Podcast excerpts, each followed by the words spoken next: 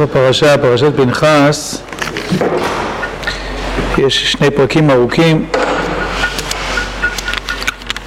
פרשת המוספים,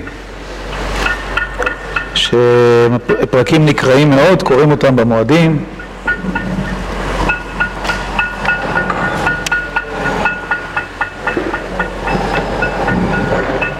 מה זה הניגון הזה?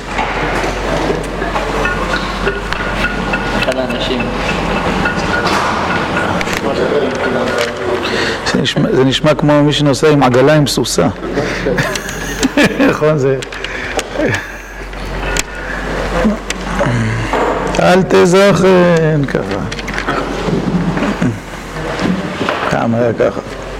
טוב, שני פרקים ארוכים, אה, פרשיות המוספים שקוראים אותם במועדים כמובן, יחסית מוכרים, אבל אנחנו לא כך יודעים מה לעשות איתם. בכמה מובנים, זאת אומרת בסדר, התורה אומרת צריך להביא ככה ושבעה כבשים ושני פרים ועיל אחד ושעיר לחטאת וחגים אחרים קצת שונה, כאילו מה, מה, מה נעשה עם זה, כאילו מה, מה יש לעשות עם זה? כיוון שמדובר בשני פרקים בתורתנו אז נשקיע בזה קצת מאמץ היום, קצת אה, להתבונן מה אפשר ללמוד מזה ונתחיל מהשאלות הראשוניות באמת שאלות מאוד, מאוד בסיסיות, שאנחנו פוגשים, פוגשים אותן כמה פעמים. השאלה הכי בסיסית היא, כאן באמת היא שאלת המיקום. אנחנו בסוף פרשת פנחס, אחרי המפקד השני, המפקד של שנת ה-40, שמנה משה את בני ישראל, משה ואלעזר הכהן, אחרי מינוי יהושע, כלומר ממש ממש קרוב לשלהי פרק המדבר, התקופה ההיסטורית של המדבר ופרידתו של משה רבנו. משה רבנו כבר נצטווה לעלות להר כדי למות, זה בפרק כ"ז, ממש כאילו בקצה בקצה של התורה. ופתאום יש פרשה שאין לה שום קשר לכל ההקשר כאן, כן? קורבנות, כאילו פשוט פרטי קורבנות של, של המוספים, ממש יש מאין.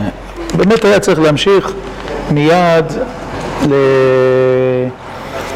מקום נקמת בני ישראל מאת המדיינים, אחר תאסף אל עמך, כן, מלחמת מדיין, ואחר כך חלוקת הנחלות, וזהו, כאילו, זה מה שהיה צריך להיות. אין, אין, מה, מה עושה כאן פרשייה של קורבנות? היא לא, באמת לא קשורה לשום דבר, לא בשנה ה-40, לא במיקום הספרותי שלה. איפה הייתי שם אותה? יש שתי אפשרויות. אפשרות אחת, בתחילת ויקרא, שם כל הקורבנות, שבעה פרקים ראשונים של ספר ויקרא, כל הקורבנות. אפשר לשים גם את הקורבנות האלה. זאת האפשרות הפחות טובה.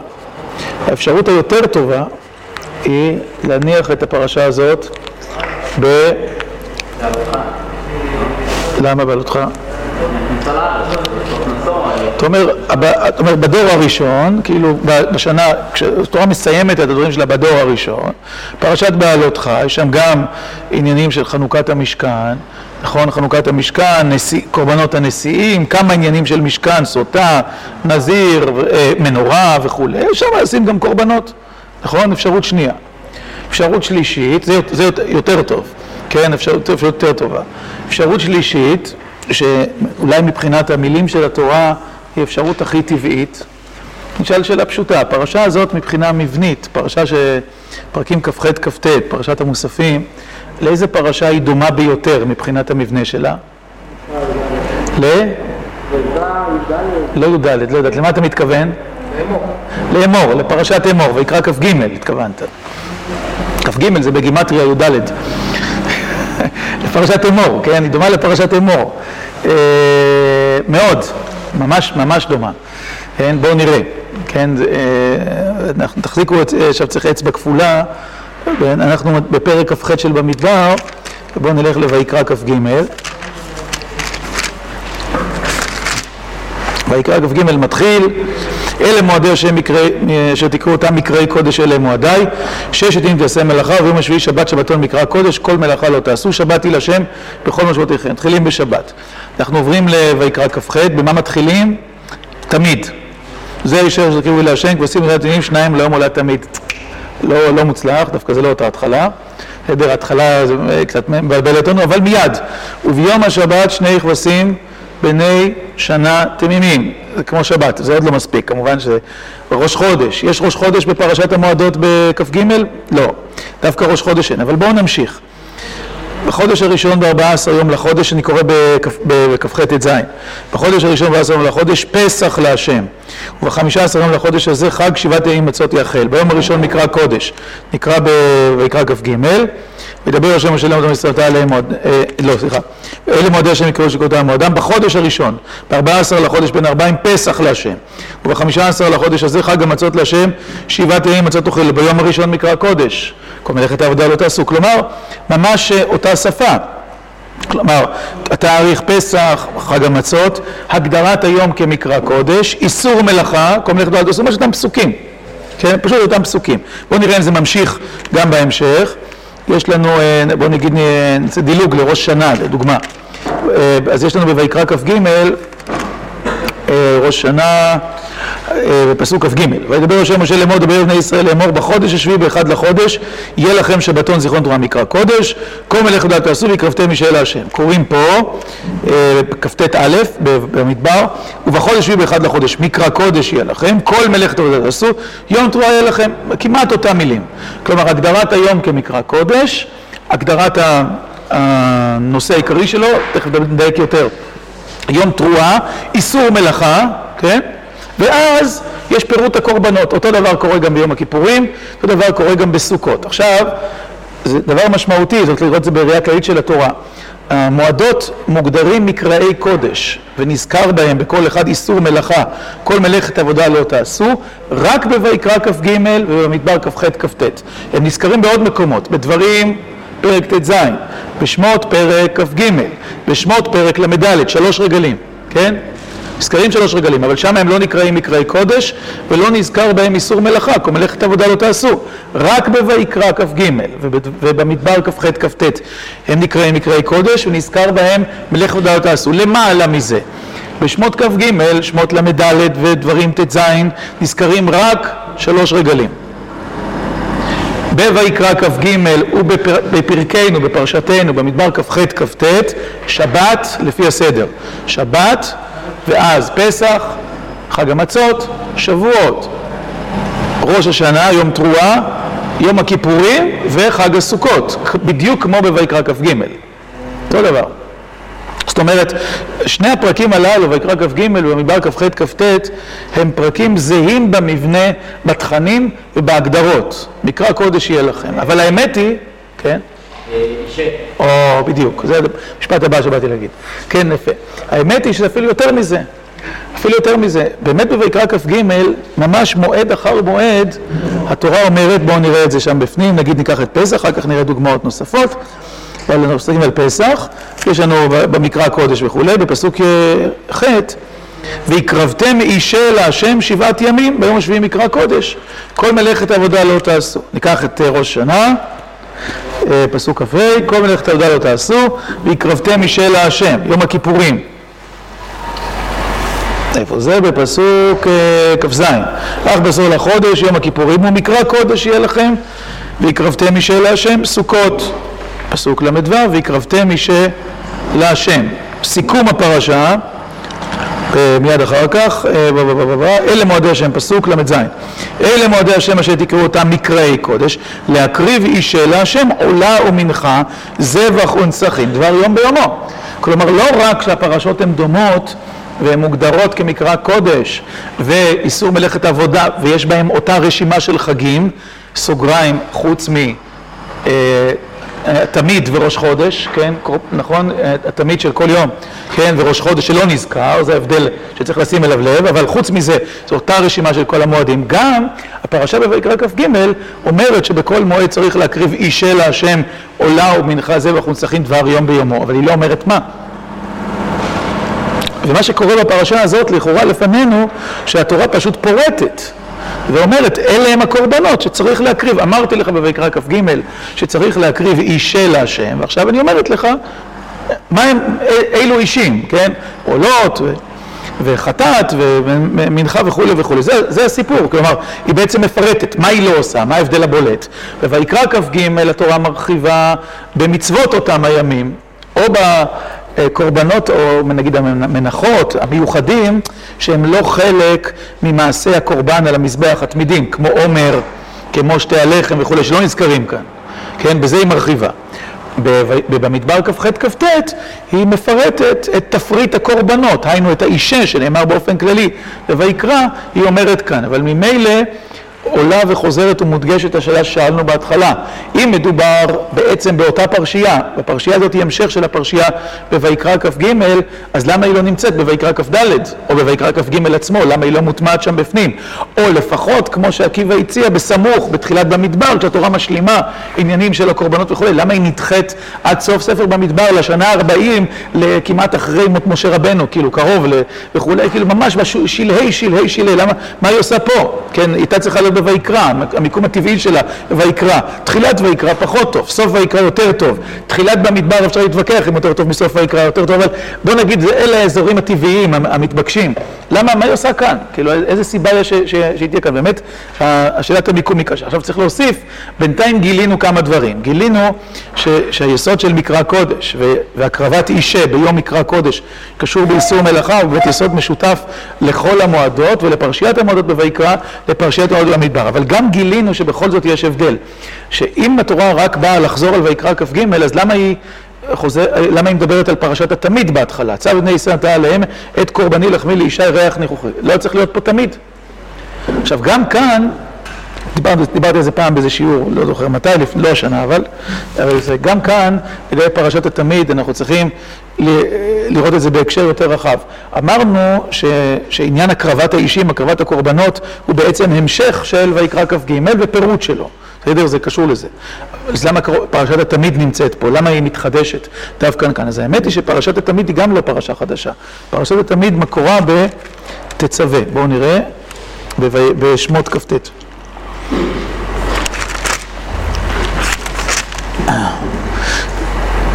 שמות כ"ט, פסוק ל"ח.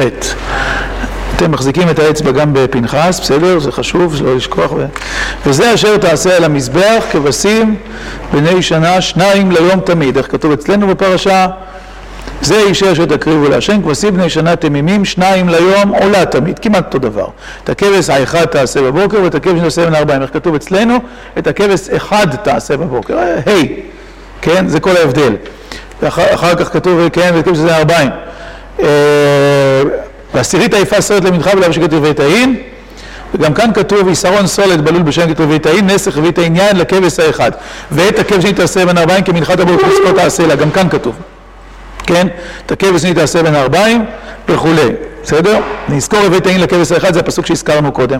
כלומר פרשת התמיד כמעט מילה במילה. לא מילה במילה אבל כמעט מילה במילה אמורה כבר בתצווה ואין חידוש הלכתי כן, זה הבדל לסגנון דקים, אבל הלכתית כתוב בדיוק אותו דבר. כך שפרשת התלמיד היא פרשה חוזרת, מקורה במעשה ציווי על המשכן. רגע לפני הציווי על אה, השראת השכינה. עולת, אני רוצה לקרוא בתצווה, אני קורא עדיין בפסוק מ"ב, עולה תמיד לדורותיכם פתח אוהל מועד לפני השם, אשר יבעד לכם שמה, לדבר אליך שמה. ונועדתי שמה לבני ישראל ונקדש בכבודי. קידשתי את אוהל מועד ושכנתי בתוך בני ישראל והייתי להם לאלוהים. פרשת התמיד באה בהקשר של השלמת מעשה המשכן ובעצם השראת השכינה. ושאלנו פעם בשיעור לפני שנה או שנתיים או שלוש או ארבע, אני לא זוכר, שאלנו פעם באמת שפרשת התמיד במקומה, כלומר בספר שמות, היא פרשה קשה, גם עליה צריך לשאול מה היא עושה שמה. שהרי במה עוסקת התורה בפרשת תרומת תצווה? בבניין המשכן, ולא בהפעלת המשכן, לא בעבודת המשכן. אז מה פתאום פרשת תמיד נמצאת שם? היא לא צריכה להיות שם, אלא היא צריכה להיות ויקרא בהתחלה, או ב... ויקרא כ"ג, או במדבר, או בבעלות חם, משהו, אותם, אותם אזורים. היא לא הייתה צריכה להיות שם. אבל מאיזושהי סיבה פרשת התמיד נמצאת בתוך מעשה המשכן, בניית המשכן, ולא בעבודת המשכן. לא בויקרא א' ולא בויקרא ה' ולא ז' ולא כ"ג וכולי וכולי. וצריך לתת את הדעת למה. אבל כשאנחנו מגיעים לבמדבר כ"ח אנחנו צריכים לזכור שפרשת התמיד איננה חידוש אלא חזרה, כלומר היא מופיעה בתוך המבנה הכולל של קורבנות המוספים או קורבנות, נקרא להם התמידים והמוספים, כלומר קורבנות התמיד, שהם סדר העבודה הקבוע, קורבנות ציבור שמקריבים אותם בזמנים מוגדרים. יש יום יום, יש שבת שבת, יש חודש חודש, ויש במועדים שמוגדרים בלוח השנה. כלומר, היא נכנסת בתוך לוח הקורבנות הכללי. בשמות, מאיזושהי סיבה הייתה חלק ממבנה המשכן. צריך להסביר, בסדר? אז זה גם לקח בחשבון. איזה, איזה פרשה היא חדשה לגמרי, כלומר, אין לה שום, בעצם אין לה שום תקדים, זה אה, ראש חודש. ובראשי חודשיכם תקריבו של השם, פרים בני בקר שניים ואיל אחד וכולי וכולי. כן? אה, זה, זה ממש פרשה ש, שהיא לא, שבשום מקום לא נזכר העניין הזה. כמו שאמרנו, פרשת המועדות היא נזכרת, והפרשה שלנו היא המשך שלה, אבל זה לא, זה לא נזכר. תראו ב... עוד פעם, ויקרא כ"ג, כשהתורה מסכמת, היא אומרת, אלה מועדי השם, כן, בפסוק ל"ז, אלה מועדי השם אשר תקראו אותם מקראי קודש, להקריב אישה להשם, עולה ומנחה, זבח ונסכים, דבר יום ביומו. כלומר, כל יום ועניינו. אז שבת יש לנו, דבר יום ביומו רומז לתמיד, בסדר? ועכשיו, מלבד שבתות השם, שאמרנו, מלבד מתנותיכם, נדריכם וכולי וכולי.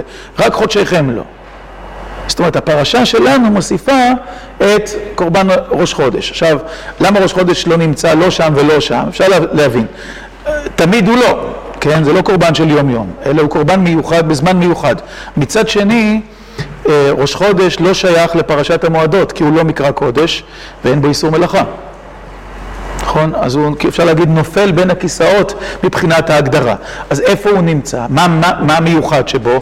הוא אחד הימים שיש להם קורבנות מיוחדים. שבאים לידי ביטוי שקדושתם או שייחודם בא לידי ביטוי בייחוד קורבנם לא בהיותו מקרא קודש, אבל כפי שחז"ל דיברו על איסור מלאכה, אנשים וכולי, אבל איסור מלאכה לא מדאורייתא, כן, בראש חודש. יש בו היבטים כאלה, כן? הוא אחד הימים ש, שקדושתם המיוחדת בא לידי ביטוי בהקרבת קורבנות התמיד. עכשיו צריך להסביר מה זה קדושתם המיוחדת. אנחנו מבינים קדושה של מקרא קודש, העם מתאסף לתפילה, דברי תורה וכולי. מבינים קדושה של איסור מלאכה, מבינים קדושה של מצוות מיוחדות, כן? בכל אחד מהחגים יש מצווה מיוחדת. אבל מהי קדושה, מה משמעות קדושת ראש חודש, שכל ביטויה הוא בקורבנות המיוחדים של אותו יום. מה זה בעצם אומר? או עכשיו אם נשאל שאלה אחרת, בעוד שקורבנות התמיד לא מבטאים אה, ייחוד של יום, אלא דווקא את האתמת של היום, את הבסיס של עבודת השם של כל יום, נכון? אבל קורבן השבת וקורבנות ראש חודש ומוסף השבת ומוספי ראש חודש ומוספי המועדים מבטאים את המימד המיוחד של אותו יום. בכל החגים אני מבין שהמימד המיוחד הזה הוא השלמה מקדשית של היבטים אחרים מיוחדים של מקרא קודש ומצוות ותוכן מיוחד של החג וכולי וכולי. אבל בראש חודש המימדים האלה לא קיימים. הביטוי היחיד של ייחודו הוא כאן. אז יכול להיות שדווקא המחשבה על ראש חודש, או תשומת הלב יכולה להסביר מה, מה נותן הקורבן, כאילו מה, מה התרומה המיוחדת שלו, שהרי היום מיוחד בייחודו על ידי קורבן, ולא על ידי שום ייחוד אחר. בסדר? אז זה עוד, עוד תוספת כאילו לפרספקטיבה. כמובן זה לא עוזר בכלל לשאלת המיקום, שאלת המיקום אנחנו צריכים עוד להתייחס אליה. דבר נוסף, ולפני האחרון, בבניית המבנה של הפרשה, צריך לשים לב, קודם דילגתי על זה, לעוד שני דברים שהם מאוד מאוד משמעותיים. יש בפרשיות האלה המון המון פרטים, ולכן קשה לכולנו להחזיק אותם, יש רשימות של קורבנות, אבל אה, אחרי שמתבוננים זה טוב לעשות את זה בטבלה, מצגת וכל מיני עניינים אלקטרוניים, אבל הכוונה שאנחנו אנשים שמרנים. כן? לא משתמשים בזה וכולי, אז יצטרכו להחזיק את זה בראש בעל פה קצת, תכף, תכף נגיד את זה. כלומר, אבל גם תעשו את זה לעצמכם אחר כך, זה, זה מאוד מאוד יעזור, תשימו לב.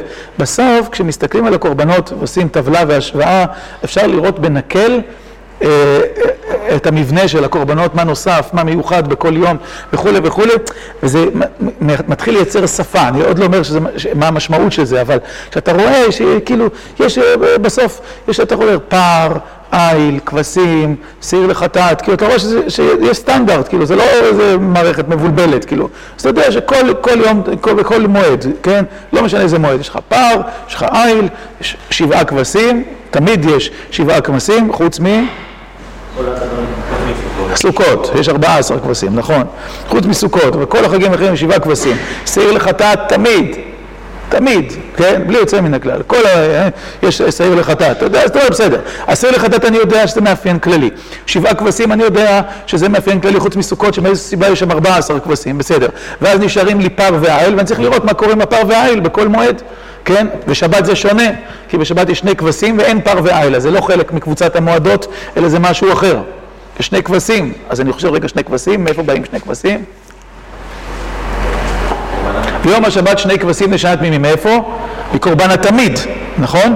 אז יש לי שפה, מבינים? זאת אומרת, אני, אני אפילו שאני לא מבין, אני לא מבין, זה אם אתם רוצים להבין בדיוק מה אומר פר ועיל וההבדל ביניהם ושעיר ויד שלו, את הרב איתמר הוא מבין בבשר, אני צמחולי, כן, לא, לא, לא, אין לי נפש שהיא לא מדברת את הדברים האלה, אבל הוא מבין בזה, הוא יכול להסביר לכם, באמת, הוא, יש לו, יש לו תובנות בזה, אבל גם אם אני לא מבין מה, מה, מה עושה פר ומה עושה עיל, מה עושה כבש וכולי, אני מבין שהתורה מפתחת כאן שפה, שמנס, שדרך הקורבנות אני יכול להבין כאילו מה נוסף. אז אני יודע שבשבת יש שני כבשים, כבשים זה מה שמקריבים כל יום, ומוסיפים עוד שני כבשים.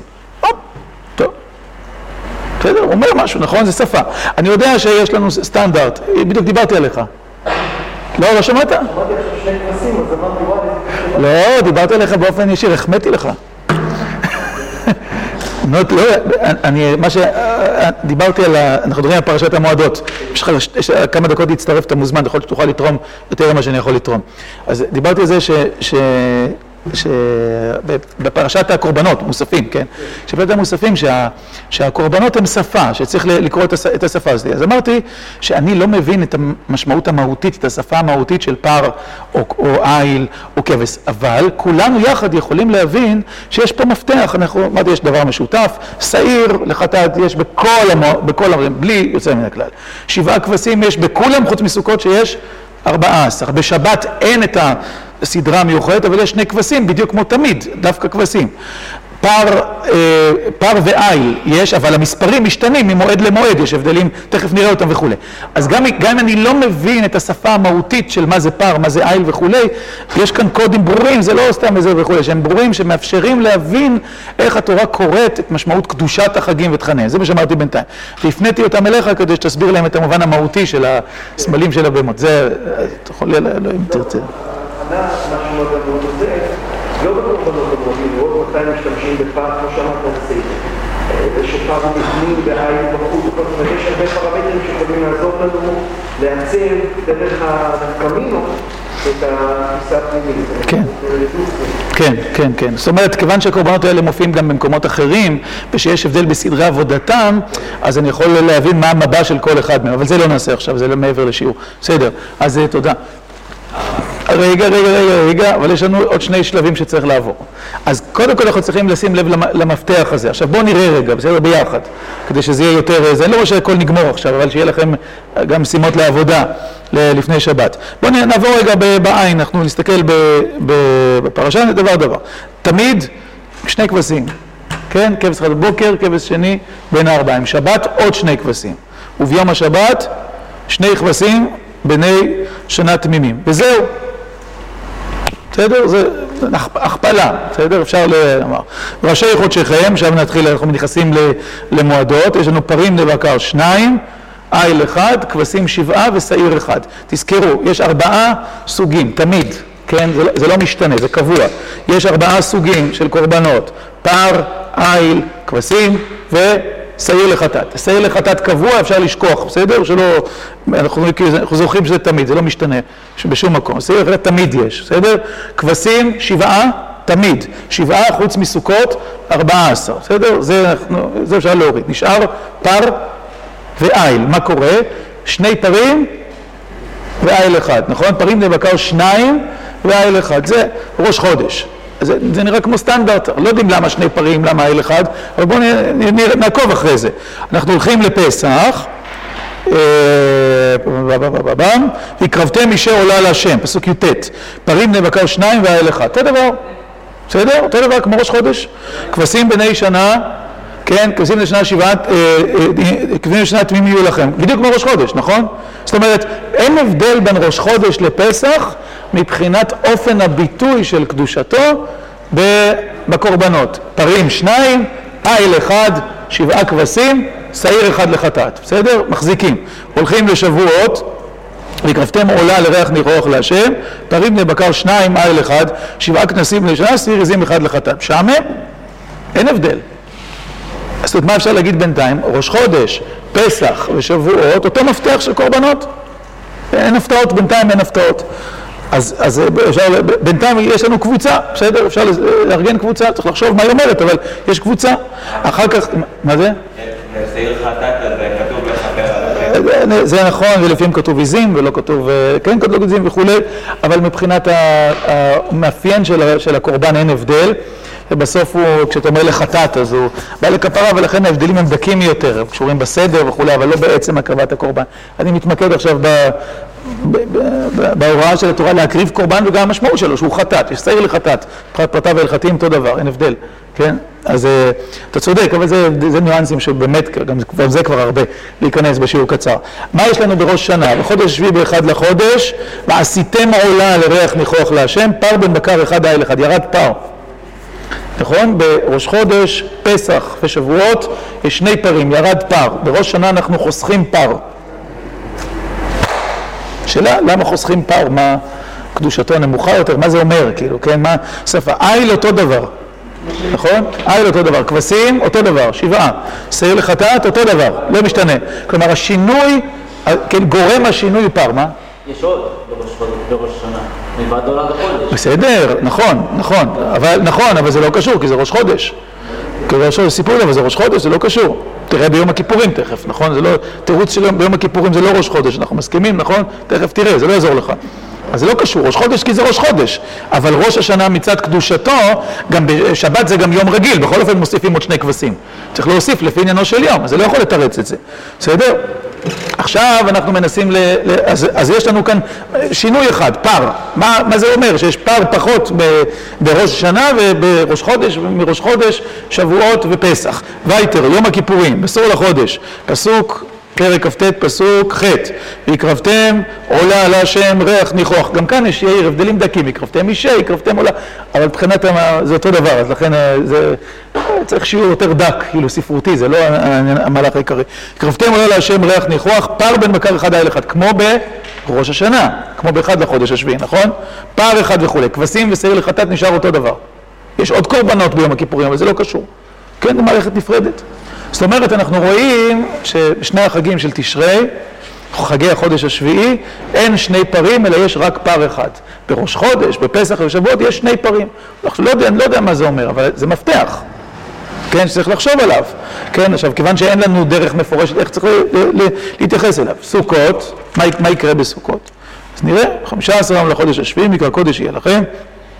והקרבתם עולה אישי ריח ניחוח להשם, פרי בני בקר שלושה עשר, זה בכלל השתוללות, אבל כולם יודעים ש, שבסוכות באמת הפרים עובדים אחרת לחלוטין, כלומר, בסוכות אנחנו לא מדברים על הכפלה, אלא אנחנו מדברים על מערכת שונה של פרים משלושה עשר עד שבע, נכון? בכל הימים סך הכל שבעים, נכון? בסדר יורד, כשיטת בית שמאי בחנוכה, נכון? כן, הולך ופוחת.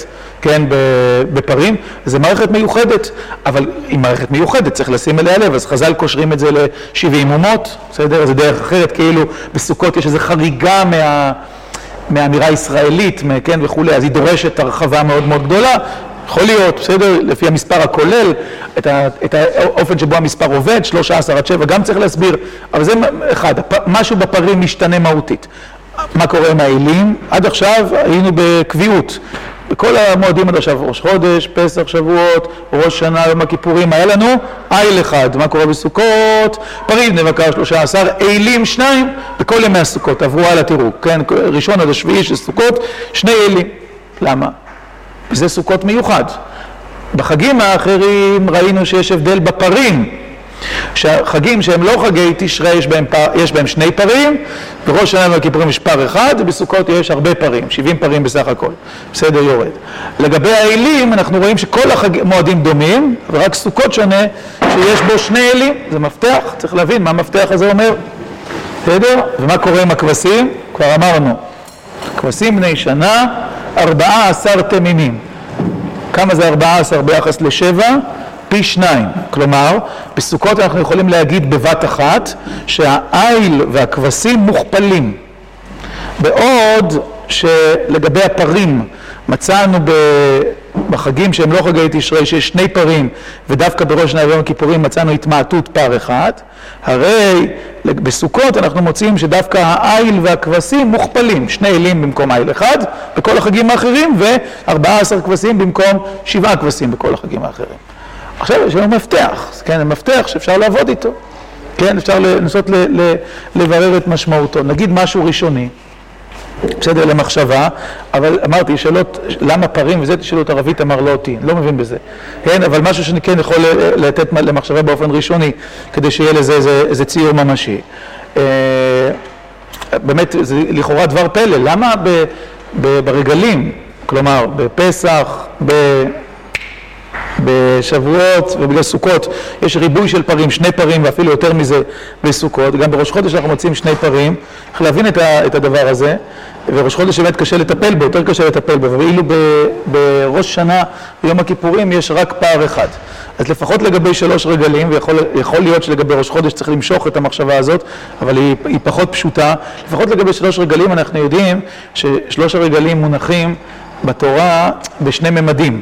הממד האחד זה שנזכר בשמות כ"ג, שמות ל"ד ודברים ט"ז כחגים שקשורים לשמחה בשפע שהשם נותן, עונות השנה וכולי וכולי, שהם לא נקראים מקראי קודש, הם לא שייכים לממד הזה, הם שייכים לממד הטבעי הראשוני של הקיום, והקומה השנייה זה הקומה של ויקרא כ"ג, שם הם הופכים להיות מקראי קודש, שם הם מקבלים משמעות נוספת שגבוהה יותר, שקשורה לקודש ולמקדש, וקשורה להיסטוריה וכולי וכולי. יש להם, יש להם, הם מופיעים בתורה שתי קומות.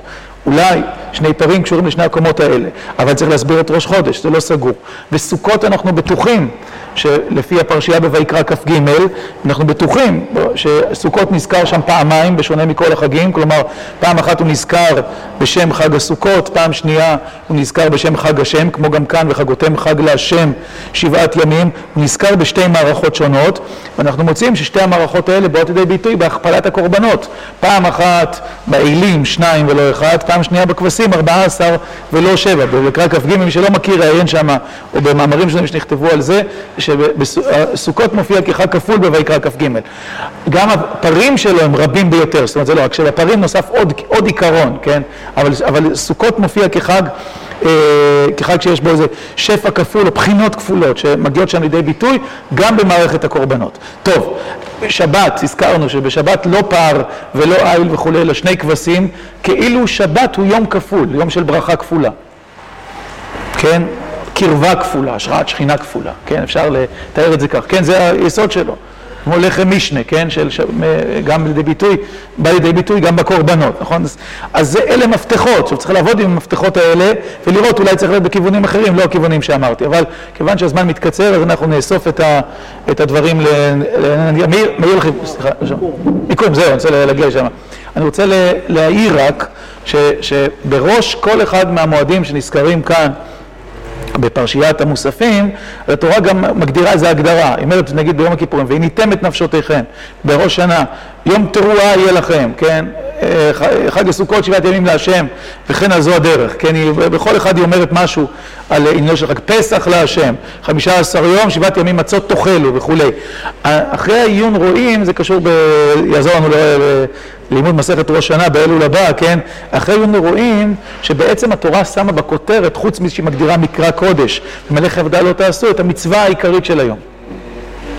כן, זה, זאת ההגדרה. כשהיא אומרת יום תרועה יהיה לכם, היא לא אומרת מה מהותו של יום, אלא היא אומרת מה מצוותו של יום. ביום הזה צריך להריע. יום תרועה יהיה לכם.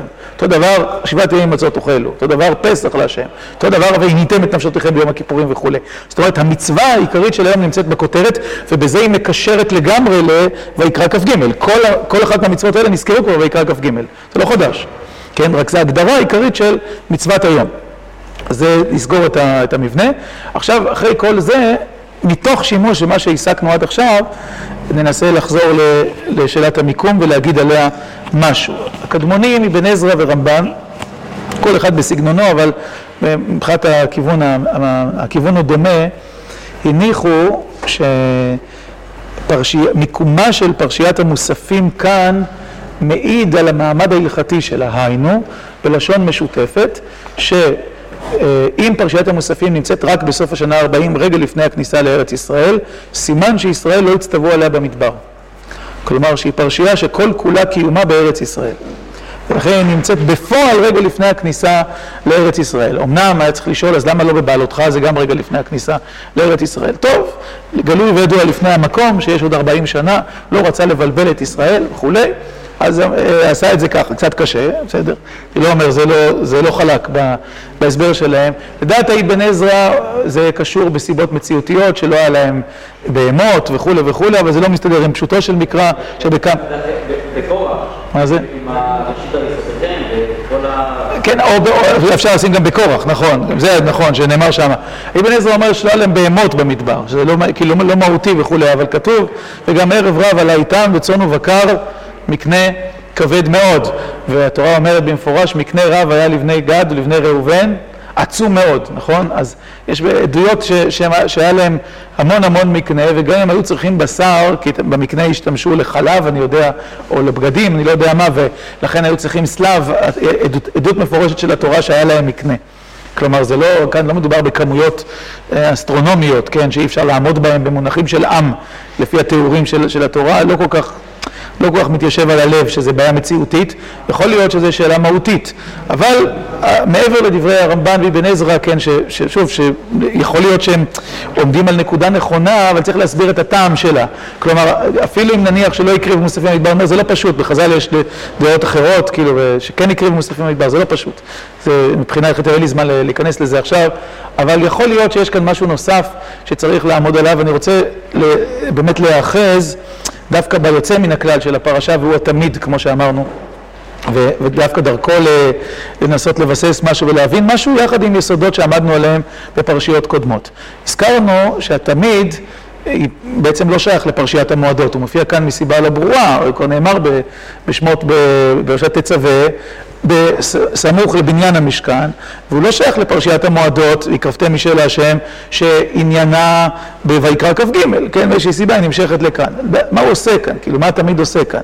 דווקא אני חושב שה, שהתמיד יכול כאילו לשקף משהו, משהו יסודי. הרי בעצם...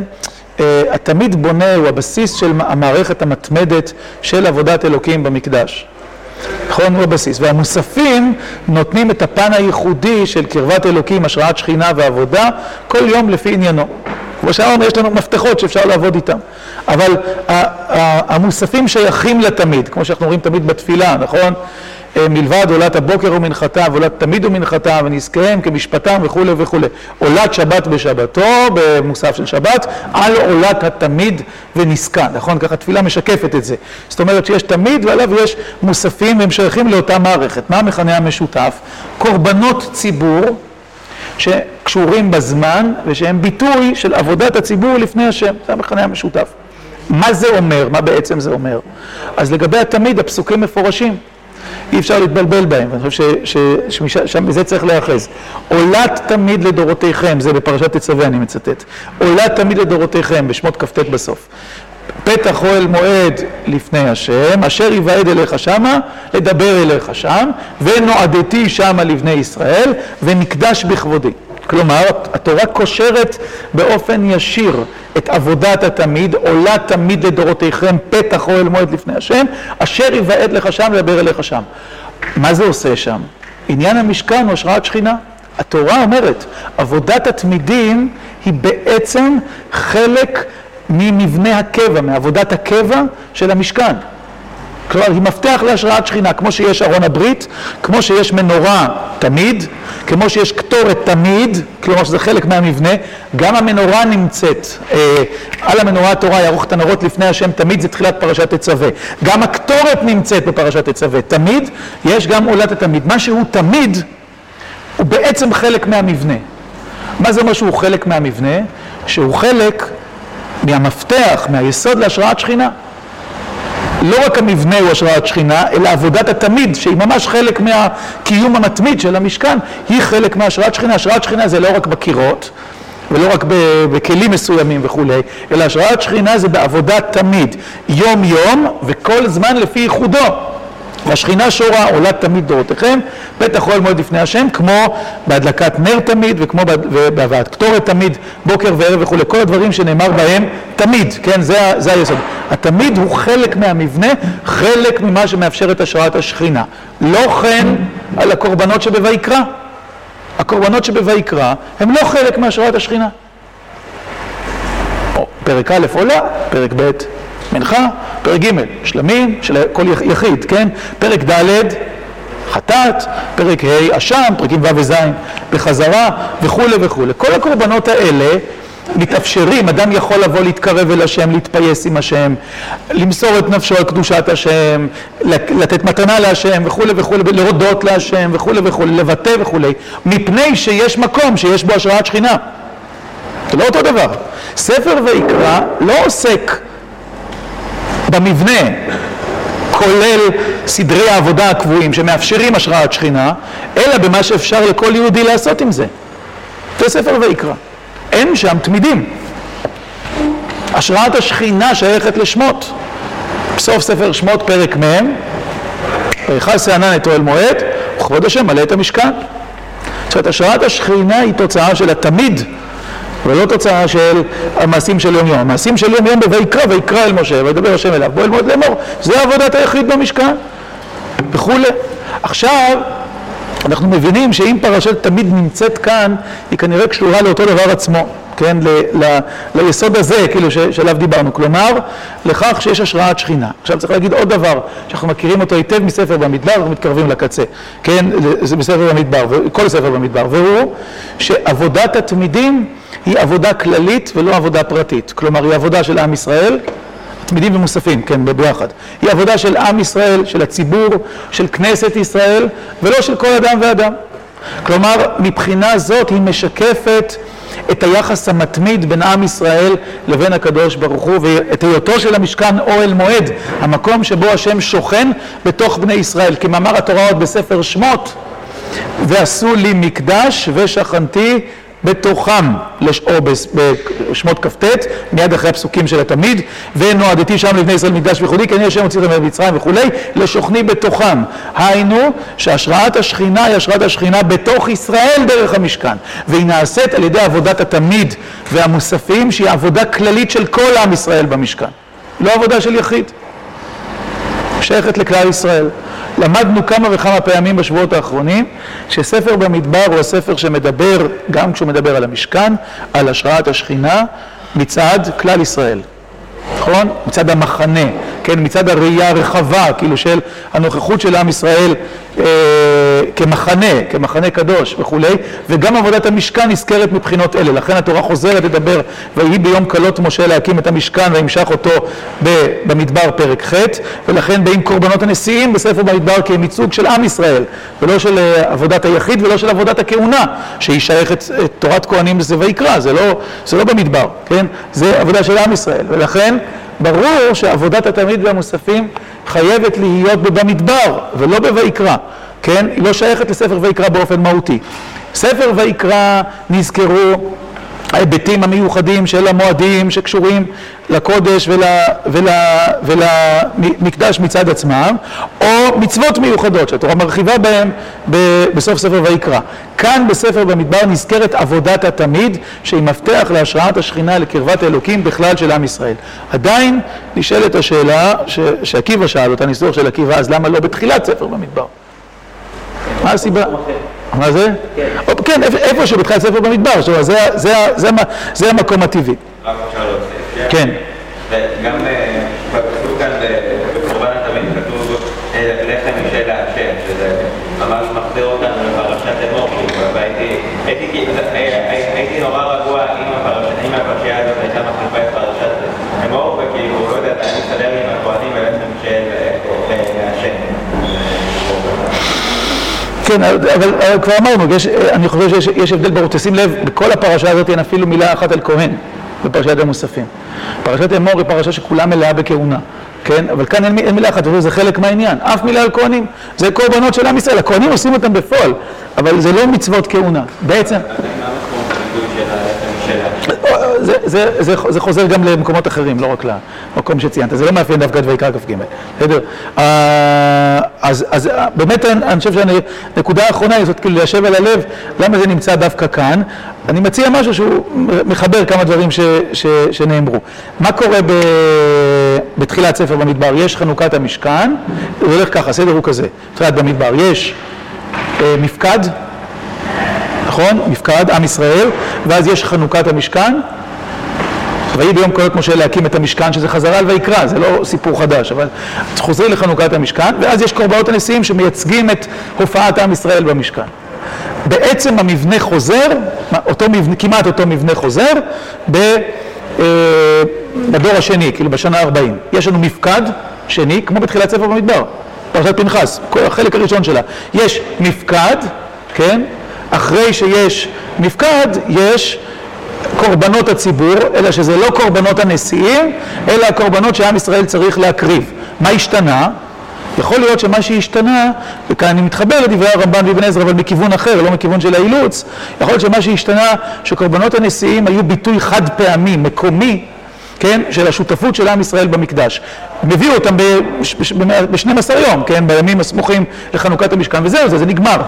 עכשיו התורה אומרת אותו דבר, עם ישראל נפקד, התשתית של ההקמה של המחנה הלאומי של עם ישראל קיימת, איך תבוא לידי ביטוי השראת השכינה המתמדת מעתה, לא במעשה חד פעמי של הנשיאים וכולי, אלא בקורבנות הקבועים, תמידים ומוספים, שהציבור מקריב כל יום ויום בבית המקדש, אחרי שנאסף המחנה, אחרי שאורגן המחנה. שוב, זה הביטוי של הקשר אל הקודש, הקשר של השכינה, תמידים ומוספים. כמובן שהתוספת על התמיד היא שמעבר לתמיד שיש כל יום, כל יום יש לו, הימים המיוחדים, ראש חודש, שבת או המועדות יש להם קדושה מיוחדת, הם מבטאים איכות מסוימת או רמה מסוימת, תכונה מסוימת של מפגש של השראת שכינה של כל יום.